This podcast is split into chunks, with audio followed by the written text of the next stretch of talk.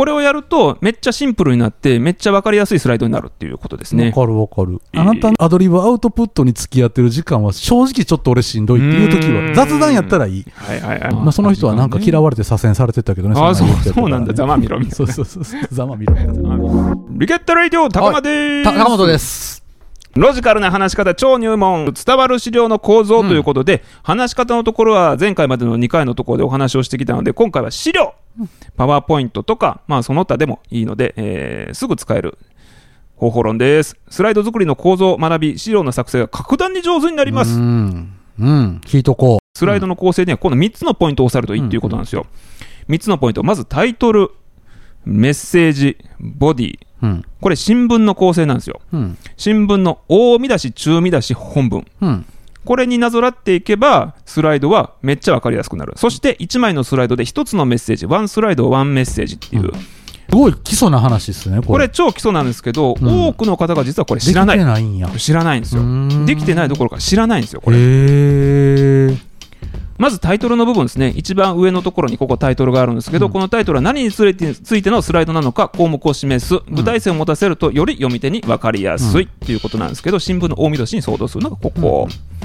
例えば左の例だと「市場について」って書いてるんだけどなんかわからんなんかし新聞の大見出しで市場についてなんて書かれてる記事見たことないじゃないですか。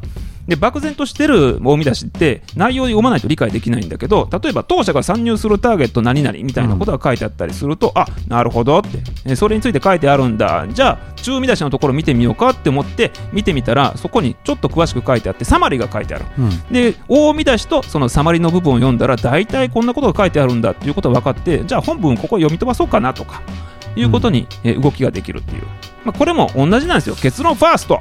うん、また戻るときも読みやすいですもんね。読みやすいですね。で、多分、えっ、と、構造的にはボディ読みたくなるもんね。そうなんですよ、ね、引き込まれればね。あおっしゃる通りですね。うん。あの、飛ばすのもありやし、読みたくもなるし、みたいな。そうなんですで、また後で読もうときがすごい、あの、中、あの、選ぶとき、もう一回見直すときすごい便利やなとは思う。便利なんです、うん。おっしゃる通りです、うんメッセージのところもいきましょう。優れたメッセージはこれは結論主張。これは読んだだけでスライドの内容を理解できる。つまりボディの部分をサマライズしているっていうことなんですね、伝えたい内容を理解してもらえるそして論理のつながりが明確になるシンプルなスライドになります、うん。これねみんなやりがちなんですよね。このスライドの中にいろんなことをどんどんどんどん盛り込んでいきがち。ですっごい色もいっぱい使ってごちゃごちゃっとして何が書いてある分からないこのスライドは。みたいなすごい創価的になって幕の内弁当みたいになっちゃうんだよねねシンプルやったらあかんって思ってるんでしょうね。ね文字いっぱい書きたくなるしね。はいはい。くどいぐらいの説明になりますもんね。そうなんですよ。うん。そうなんですよねこれでもねあの多分ね人間の頭の構造的にそうなりがちなんじゃないかなって思思っちゃうぐらいスライドの基本作りを知らなかったらみんなそうなります言いたいこといっぱいやもんね。あるね。わからんことはない。わからんことはないけれども、早くそこ超えへんとしんどいね、周りがね。ねえもうみんなね人の話人にね話を聞いてほしいんですよみんなも言いたいんですよ言いたくて言いたくて わかるわかる。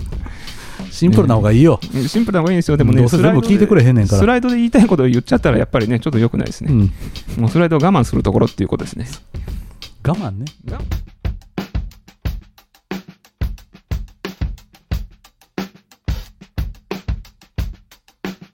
スライドで伝える結論とデータ理由付けということでね、えー今、ここのねメッセージのところを見てるんですけど、うんスライドで伝える、このスライドから何があ言えるのかっていうことを要約をするっていうことを、まあ、ちょっとこれ、なんなんなんていうんですかね、あの演習チックにやってるんですけど、うん。70人のか、えー学生を2組に分けて数学のテストを受けさせました。70人の学生、男女で分けさせました。で一方の男女の中でも一方の組は背筋を伸ばしてピーンとしてくださいって、一方の組はだらんとしてください。でテストを受けるんですよ。でそうすると何が起こったかっていうと、男性のグループはだらっとしたグループはテストの点が悪かった。おでもピンとしたグループ、男性はテストの点が良かった。うん。でも女性は変わりなかった。なんでやねん。ね。うん。ということは、この実験から分かるのは何かっていうのをここに書く。なるほど。ねへえっていうことね。ボディから言えることを素直に考えて示すっていうこと男性は姿勢を良くすることで知的能力が高まるんですうん女性は一緒ですうん。みたいなうん。あとはね文章は短くしましょうっていうね、うん。だからもうな何でもかんでも詰め込みましょうっていう詰め込みたいっていうことをもうグッと抑えるもう一つのスライドの中で一つだけこれね。ね。文章うまい人とか、はい。相手のこと分かってる人は短い文章で伝えてくれるもんね、うん僕これは苦手。長くなってまうこの説明書いとけへんと分かれへんのんちゃうかなって言うて、で読み返したら、はい。またここ足りひんのんちゃうかなとかどんどん埋めプラ足し算してしまうのね、うん。で最終マイナスすんねんけど結構これ時間かかるから苦手な方やと、長くなってまうね。より分かってほしいと思うから私割と得意ですねその辺。いやそういう人いてるでしょ。うちの会社でも。だから僕も文章を作りきんのが目的ではもうないので、ある程度叩きを75点から80点ぐらいのイメージでできたら渡しちゃう。はいはいはいはい。あと頼むって。ああ徳重さんに。そう遂行してって構成と、だいぶやってくれるからもうあとはもうその徳重っていうスタッフの中でミスがあったらもういいって言って、うんうんうんうもうん構えへん見落としとか誤字脱字やってももう構えへんから行くっていう。いうふうにして。本人はプレッシャーかもしらんけど、うんうんうん。僕そのおかげで次の仕事行けるんで。えー最高の連携プレーですね、うん。と思う。あいつが嫌やったらごめんねって思うけど。ね、はいはいはいはいはい、独自でもそれが得意だしきっと。と思う。でもまあね。彼はいつも不安不安っていつも言ってるんですけど、ね、そうなんだ。でもまあねあのそういうのが上手な人にお願いするのも一つの方法やし、うん。自分でどこまでマイナスするかなっていう、多分スッキッとはまるでしょ、うんうんうん。うん短くしたかで、はいこれやみたいなピカピカって光る文章ができると思うんで、それやんなと思ねそうなんですよね、う、うん。だからまあこれこれが最後のスライドなんですけれども、うん。まあ、たくさんのことを詰め込むっていうことが人間はまあ多分自然にやっちゃうんだけれども、うん。そこをちょっと振り返ってみてでもう少し磨けないかなっていうかね遂行できないかなっていうところをやっていくと、ワンスライドワンスラワンメッセージに近づいていくっていうことですね。まあ。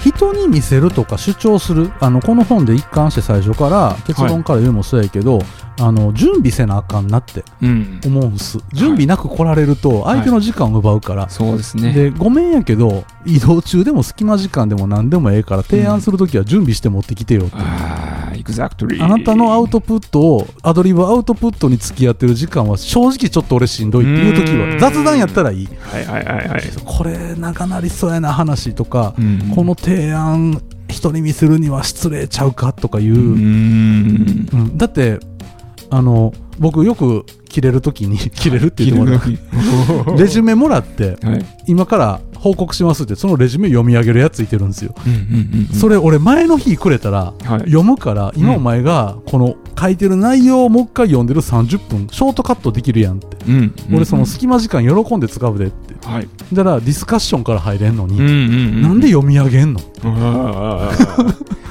プレゼンテーションでもそれする人いますよね。そう。だから大項目注目項目で十分。うん。でそのもボディ？うん。のところ読まなくてもいいからって、はいはいはいそれ俺読み込んでいくからって、うんうんうん。でも結局ギリギリになってふうできたぜテキストみたいな感じで持ってくるからそうなるんやろっていう時点で相手のこと舐めてない、うん、そんなやつの提案うまく通るわけないやん。内容も絶対おかしいっていうことは思います、練習してないですね。あと、それをやるっていうことはね。で僕でも小学校とかでうん。出前授業とかやるとき1日前は56時間練習するよ、そんなにするんですか、うん。すあのそんなにだから僕やっぱり喋るの得意じゃないんで。いえいえ。あのとやっぱり2コマ授業とか持ってたらちゃんと時間守って終わりたい。うんうんうん。だからあ、授業持ってるんですか？うん。あ、ええ。あのそのたまに小学校呼ばれて行くときにうんうんちゃんと1時間目はこういうスケジュールで行ってはい。あの2時間目はこうでもし時間余ってこの話しようとか横にちゃんと分けてるんですよ。